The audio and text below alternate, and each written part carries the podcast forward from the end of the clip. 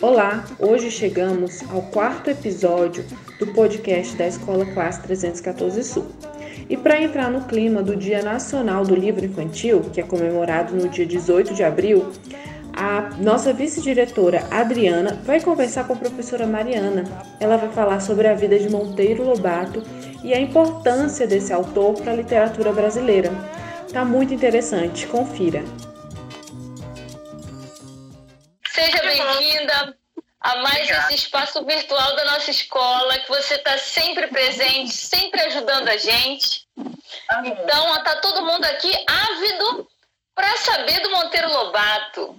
Então, o espaço é seu, fique muito à vontade, como sempre, né? Gente, a Mariana está na nossa escola pelo segundo ano consecutivo, é uma pessoa absolutamente apropriada para falar sobre Monteiro Lobato. O espaço é seu, Mari, seja muito bem-vinda.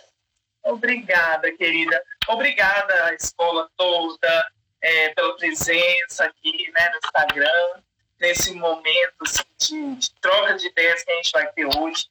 Esse sábado o Edip tão bonito, e a gente vai falar de literatura também, literatura infantil, né? Que encanta a todos, encanta adulto, encanta criança, seja qual for a idade, né? E nós vamos falar hoje do universo do Monteiro Lobato, quem foi ele, um pouco sobre a história dele, como foi esse homem tão importante para a história do Brasil como um todo, ele como cidadão, ele como literário. Ele não era só um escritor, ele era também um advogado, um juiz, então um ícone mesmo da nossa história, né? E muito inteligente, né? Escreveu vários livros, né? Em pleno de 1882, ele escreveu mais de 120 livros, então imagina, né? Nossa! Que a gente não escreve. Infelizmente, a gente ainda tem esse histórico. A gente está mudando, graças a Deus, né? E quem vai mudar, quem trouxe essa mudança foi Monteiro Lobato. Monteiro Lobato foi um divisor de águas na nossa literatura. Não só de que forma, Mariana, um divisor de águas, mas como assim? O que significa, de fato, ser um divisor de águas? É o seguinte... Na história da literatura, quando a gente analisa a história da literatura, ela tem vários movimentos, né? Movimentos literários. Por exemplo, com Iracema, começou com José de Alencar, os primeiros romances, né? E aí, teve um momento histórico. Por exemplo, Machado de Assis representava seu momento histórico, né? Machado de Assis também escreveu muito. É um dos maiores ícones da literatura da nossa... do nosso país. E no século passado ele escreveu mais do que Monteiro Lobato, mas ele escreveu contos, né? Ele queria atingir os adultos, ele queria atingir os jovens. Então, assim, já o Monteiro Lobato é como se fosse o Machado de Assis para as crianças, né? Ele queria atingir o público infantil. E ele fala, né? Que ele fala até brincando de algumas entrevistas da época, ou nos jornais, nas revistas, porque não tinha entrevista na TV, né? A TV não existia TV. Existia era revista, jornal, e ele falava que ele não gostava de escrever para adulto, não. Monteiro Lobato. Ele gostava de escrever para criança, porque a criança achava dentro do livro uma morada, uma casa, um lugar para ficar. Já o adulto tinha outras coisas para fazer, né? A gente sabe que o adulto tem a vida cotidiana e a criança pode viver todo o imaginário que ele queria propor, né? Viveu na Europa um pouco, estudou lá, né, há um tempo, fez alguns cursos, né, lá, e voltou e fez faculdade de Direito aqui, né, no Brasil mesmo, né? No Instituto de Ciências e Letras de São Paulo, já de São Paulo, né? Então, ele... fez tudo o que um jovem da época poderia fazer, um jovem aristocrata de uma família rica, né? Ele não teve dificuldades financeiras, então esse era o foco da carreira dele, normal, né? Muitos anos, né, de estudo, universidades boas. Isso. E aí ele se formou em 1904, se formou muito cedo, muito novo, né? E ele sempre foi muito crítico, ele era um jovem muito crítico, muito letrado, ele lia muito filosofia, ele lia muito religião, questões religiosas. Os padres da época não gostavam muito dele, os bispos. Que história é essa, tia Mariana? Os padres, assim, da cidade, né, do interior, falavam que ele falava demais, que ele era muito crítico, né? Porque ele tinha muito conhecimento histórico, né? Da filosofia, mas ele não criava muitos problemas na cidade dele, não, né? Nem em São Paulo. Sim. Ele mostrava o que ele pensava, normal. Ele era um pensador, né? Antes de tudo. Aí ele se casou, né? Em 1908, ele teve 4 filhos, ótimo, 4 filhos, foi 2 meninos e 2 meninas, e aí ele trabalhou como promotor de justiça na época. E aí ele... jornais, ele comprou uma revista, ele fez várias coisas, porque na época a forma de divulgação da literatura era isso, jornal, revistinha, só essa forma, e ele comprou uma revista, ele pegou o dinheiro dele e comprou. Aí ele falou, então quer dizer que não tinha esse negócio de WhatsApp naquela época? Não era rápido como é hoje, tia Mariana? Não, era tudo lento, tia, tudo devagar, outro ritmo. Exatamente. Era tudo devagar, a manivela, como dizia minha sábia mãe, né? Monteiro Lobato fundou a Companhia Gráfica Editora Monteiro Lobato. Olha isso, ele fundou. Puxa vida! Uma editora. Deixa eu ver aqui, 1920, mais ou menos, no Rio. Ele criou uma editora no Rio de Janeiro de 1920. Ele era um visionário, gente. Isso que eu ia falar, muito vanguarda, né? Ele era vanguardista, ele era muito moderno, gente. E a gente vê isso no Sítio do Pica-Pau, nos personagens, em tudo. Ele era muito moderno, entendeu? Até... Quer dizer, com toda essa parte erudita dele, ele conseguiu escrever o Sítio com uma simplicidade tão grande.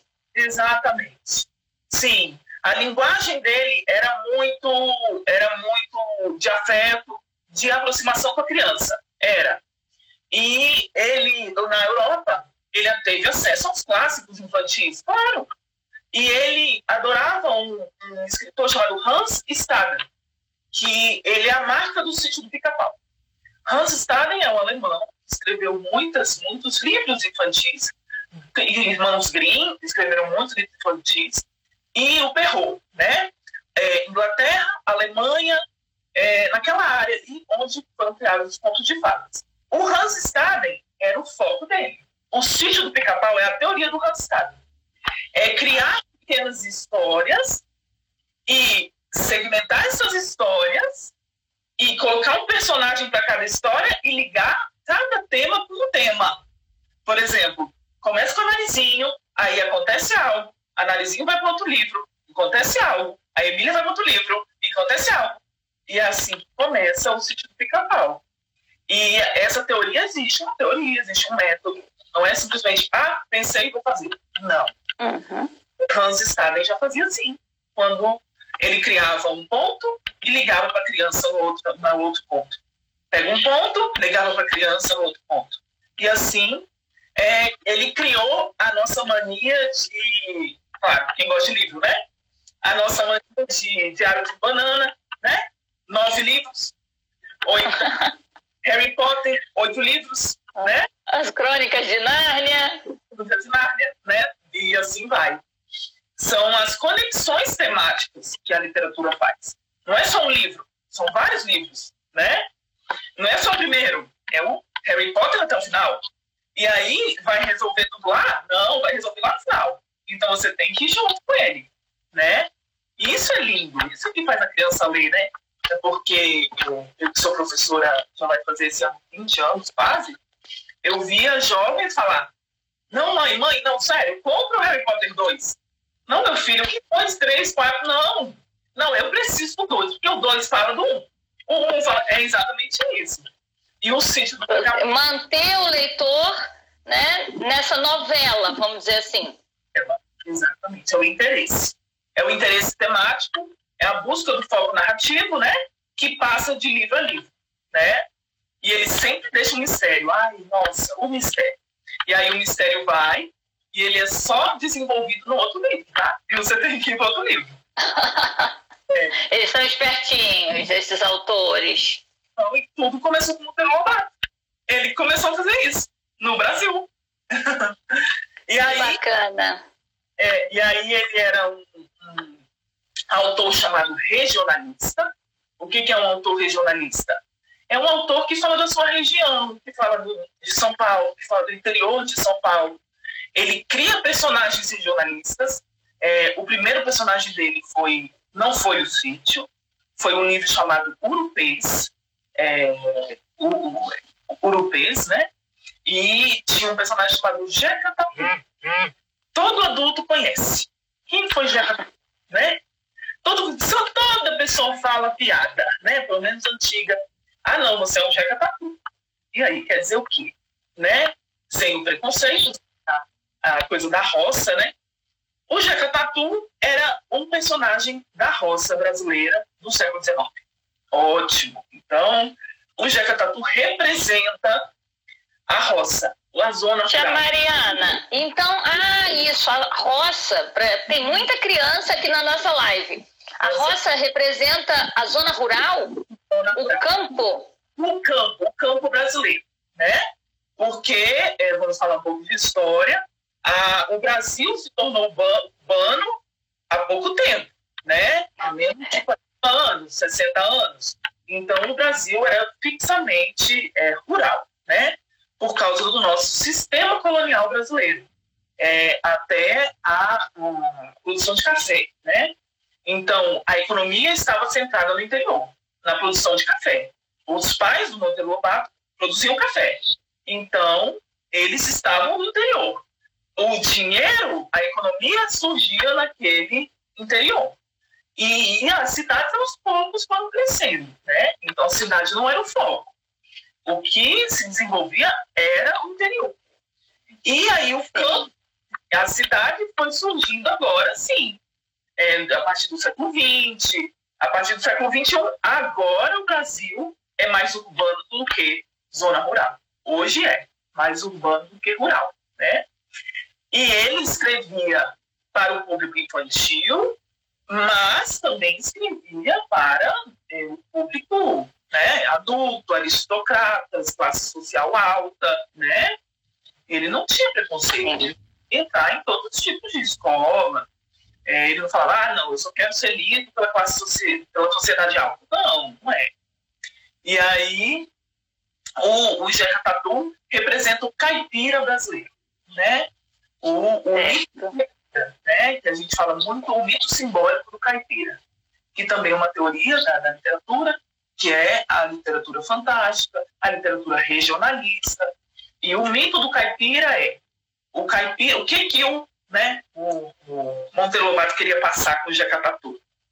Era o caipira, abandonado pelo Estado, sim, né, ele não recebia saneamento básico, ele não recebia Bolsa Família, ele não recebia nada. Ele vivia do campo, né? Ele pegava sua enxada, ia para o seu campo, ele ia produzir.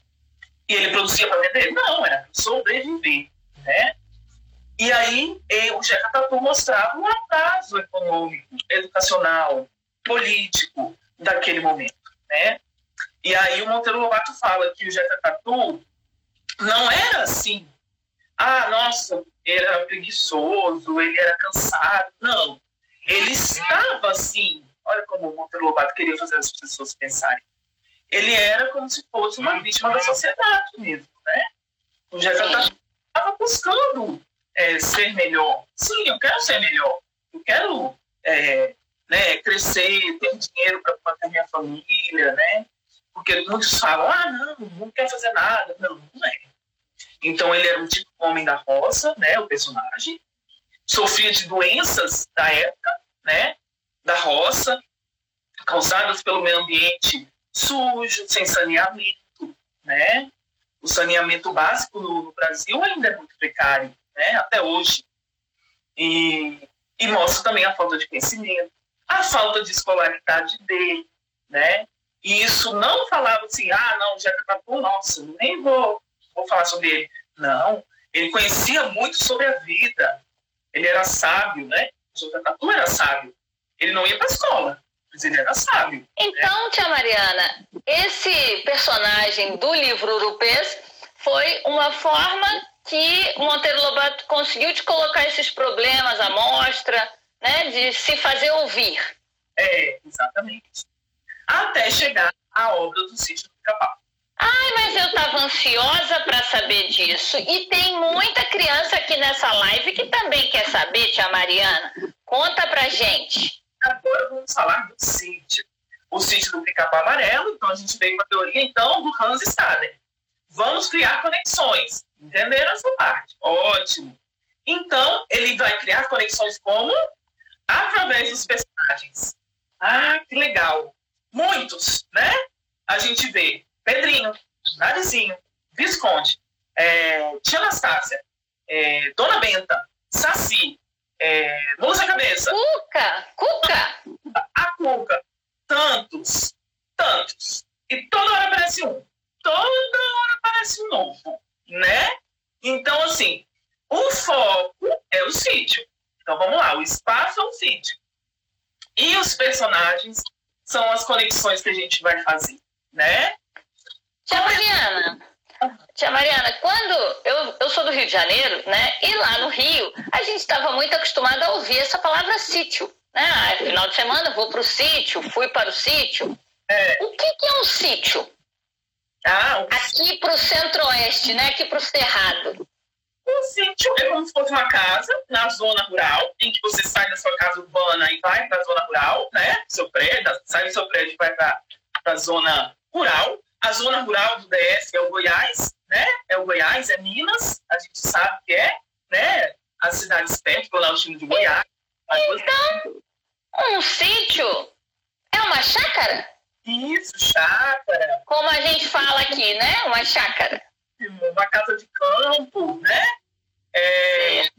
Uslânia, Goiás, também tem muitas pessoas que têm chácara por lá, onde tem produção, onde tem algo que você planta, onde tem a coisa idílica do campo. O que eu estou falando? Idílica é uma coisa assim, o sonho do campo, da calma, da paz, né? De você sentir esse estresse e descansar.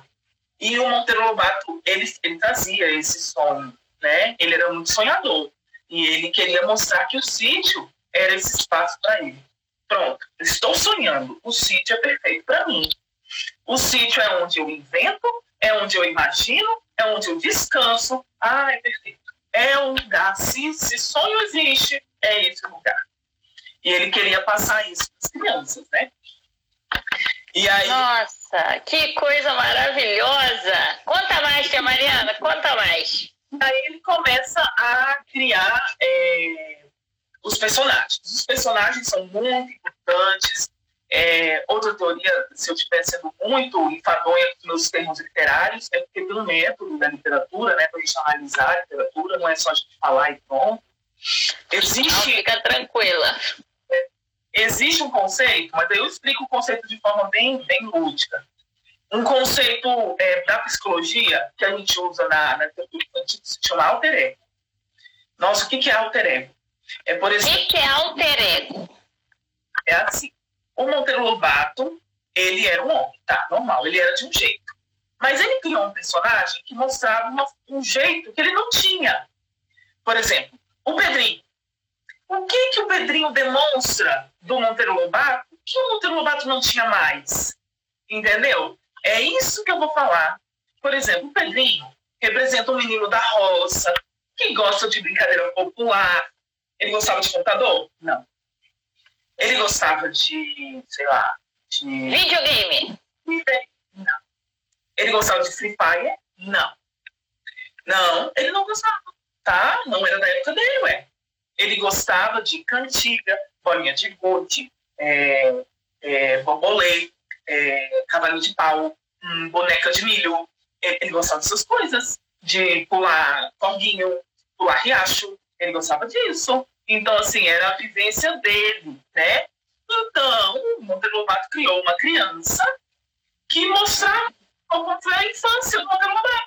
A infância dele foi essa, entendeu? Então, o Pedrinho é esse menininho da roça, puro, que gostava de brincadeiras populares, que era muito sabido, entendeu? Aí a gente já vai entrar nas personagens femininas, que tem essa coisa de ser sabida, de ser inteligente, de ser animada, de ser enxerida, como dizia o nordestino, né? Então, assim, que é a Narizinho e a Emília. Então, vocês entenderam mais ou menos o que é o alter ego, mostrando o que o Monteiro queria, já teve, ou então o que ele queria mostrar com o personagem, né? Já é tipo uma projeção, tia Mariana. Então, assim, aquilo que eu fui ou que eu queria ser é meu alter ego. E ele representou esse alter ego nos personagens. Isso, exatamente. Isso, exatamente. Uhum. Narizinho era uma menina que adorava o quê? Boneca. Brincadeira popular. Brincadeira da época dela. Coisas do momento dela. Ela era pueril, né? Com as brincadeiras pueris de hoje. Ela se maquiava, ela gostava de coisas que a gente tem hoje, na internet e tudo, não. Ela gostava de coisas da época. Não estou falando se é certo ou errado, estou falando que ela gostava das coisas da época dela, né? Tia Mariana, a Narizinho, na verdade, ela ia passar férias no sítio, é isso? Pelo que eu me lembro? Isso, Ele sempre mostra esse deslocamento desses personagens para esse sítio. E esse sítio é como se fosse um lugar mágico. E aí entramos na teoria da literatura fantástica, né? Porque o sítio do Pica-Pau Amarelo não é só uma literatura infantil, é também uma literatura fantástica. E tem também toda uma teoria da literatura fantástica, que entra assim no método da nossa live hoje, mas tudo é inventado lá, tudo é o foco acontece lá, as histórias novas, o desenrolar acontece lá. Gente da Grécia Antiga aparece lá, gente da Roma Antiga aparece lá, a imaginação da Emília e da Narizinho se concretiza lá, a Dona Bento liga as histórias. O reino, né? Eu lembro bem do Reino das Águas Claras. Isso, é o livro, né? Que eu até tenho o livro aqui, O Reino das Águas Claras. Ó. Ai, não acredito! Isso não tá combinado, gente. Parece, mas não tá combinado. Esse aqui que é da coleção da Editora Brasiliense de 1980, que eles lançaram, tem toda a coleção das 1000 histórias, né, de cada um, e eles segmentavam as histórias. Nossa, você vai encher uma estante, se você quiser, né? Para quem gosta, claro, vai encher uma estante, porque ele fazia aí a primeira edição, a segunda edição, a terceira edição, gravuras, e não sei o que, comentário, tudo sobre ele, tudo sobre a obra do sítio, né? Bem, tia Mariana, eu fui criança nos anos 70, né? Então eu tive o prazer de assistir a primeira versão do Sítio do Pica-Pau Amarelo para televisão. Isso. Então a primeira Narizinho, a primeira equipe toda, né? Isso foi maravilhoso, assim, eu vivia, né, junto com aqueles personagens, eu cresci com aqueles personagens. O Chico Buarque, o Vinícius de Moraes, montaram as músicas da época, lembra? Todos eles. O Roberto Carlos fez também uma adaptação. Então, todo mundo estava incluído no projeto. Já era um projeto de rede social da época, vamos dizer assim, né? É verdade. De divulgação da cultura, todo mundo estava divulgando, né? Para que essas crianças de hoje, né, conheçam um pouquinho daquela época, já está lá na sala de leitura um pedacinho, a música do Gilberto Gil, que era de abertura do programa. Já colocamos lá. Toda uma questão da cultura brasileira mesmo, de busca da criança, do leitor, para a música, para as artes, para as gravuras, para a história, para a leitura. É todo um projeto, não é só, o livro acabou. Não, né? Até chegar a nossa grande Emília. Emília era linda. Emília, eu vou falar assim, dela. O foco era ela. Olha o personagem da Emília, gente. Vocês sabiam que a Emília era muda? Era muda? Não, não, ela falava beça. Não, conta essa história direito. Não. Ana, ela nasceu muda. Sabia disso? Ela nasceu. E o doutor Caramujo cura ela. Cura.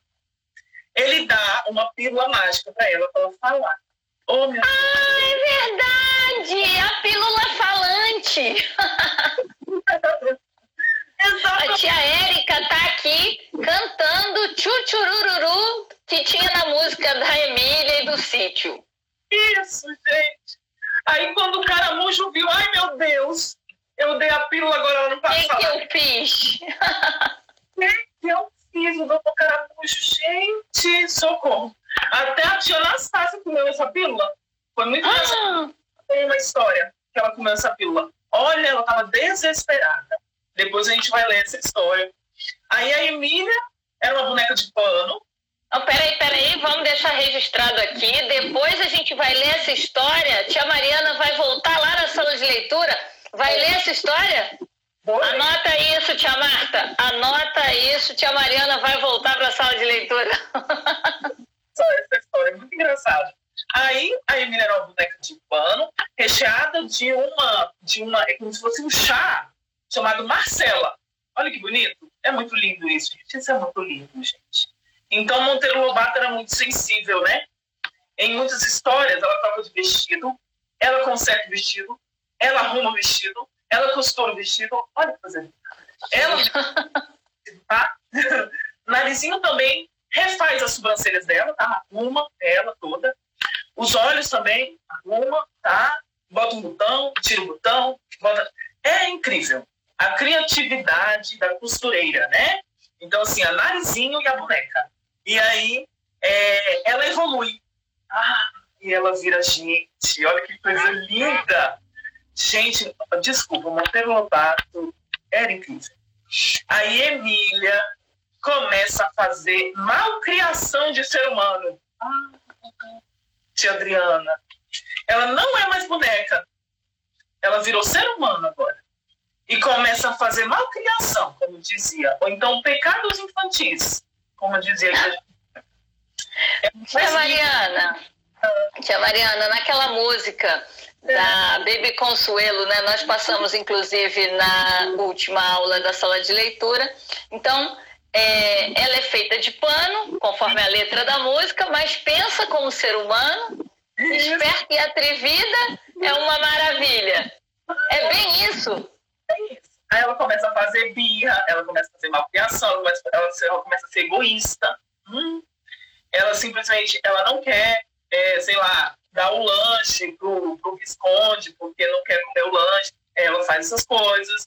Ela é teimosa, tá? Não, não vou, narizinho, não vou, vou ficar aqui lendo, dá licença. Ah, tá. Ela é esperta, tá? Ô, Pedrinho, ó, eu vou trocar uma bolinha de gude por um botão, pode ser? Ela faz isso, entendeu? Então, assim, essas coisas de criança. Aí ela leva bronca, tá? Ela dá a bronca. Ô, narizinho, ó, vai dormir, tá? Tá na hora de dormir, tem que descansar. Amanhã a gente vai pra Grécia Antiga, procurar a Dona Benta. Então, se acalme. Aí ela finge que não é ela. Não, eu não fiz isso. E ela é cheia de vontade. Ah, ela fica com raiva, ela, não, eu quero ir embora, entendeu? Então, assim, ela é ótima. Ela é o alter ego do Monteiro Lobato. Então, queria ser a Emília. Ele fala, eu queria ser a Emília em tudo, né? E aí, até chegar também a um personagem lindo, bem, né, pueril, do campo, que era o Visconde. Alguém conhece o Visconde? Visconde. Ai, tia Mariana, Visconde de Sabugosa. Feito do sabugo do milho. Olha aí. O que é o sabugo do milho? Eu sei o que é milho. É a pelugem que fica fora do milho. É a casca do milho. Plantado. Uhum. Você pode ir assim na roça e ver que ele tá plantado, né? É uma coisinha verde com marrom. É como... então ele tem uns pedacinhos verdinhos assim, né? É o milhinho mesmo. Mesmo, é o próprio Visconde. Ele é feito do sabugo, né? E ele era sábio, cheio de sabedoria, cheio de livros. Ele entrava na biblioteca da Dona Benta. Bom dia, tudo bem? Deixa eu ler. Hoje eu vou ler isso aqui, hoje eu vou ler Hans Staden, hoje eu vou ler Grinds, hoje eu vou ler tudo que eu posso ler, né? Apesar de ser um visconde, olha que lindo, visconde. Ele tinha até, né? Um título de nobreza. Exatamente. Ah, mas a única coisa que ele tinha era uma cartola. Só. Apenas isso, viu? Nas aventuras, ele sempre era escolhido por Pedrinho para ir junto. Claro, ele sabia tudo. O visconde sabia tudo, né? Muito inteligente. Claro. E fazer as coisas mais perigosas. Ah, não, vai, Visconde, vai na frente, porque tu sabe o que vai fazer, né? E aí, e também Tia Anastácia, tá? Tia Anastácia vai chegar o momento dela. E aí, ela vai junto também. Vai, Tia Anastácia, vai na frente, por favor, porque a senhora é mais velha, a senhora sabe. A senhora vai na frente. Tá bom. E aquelas comidinhas que apareciam nos sítios, bolinhos e tal. Tá. A dona Benta representa o alter ego da vovó, né? A vovó que todo mundo ama dentro da família, que sabe cozinhar bem, que sabe ajudar, que ajuda os bichinhos, que faz os doces, né? E a dona Benta tem uma grande amizade dentro de casa, dentro do sítio, que se chama Tia Anastácia, a melhor amiga dela. E ela fala, você é a minha melhor amiga. Ai, quantos bolinhos, né? Ai, queria tanto ter provado um bolinho daqueles. É. E aí, a Tia Anastácia é o seguinte.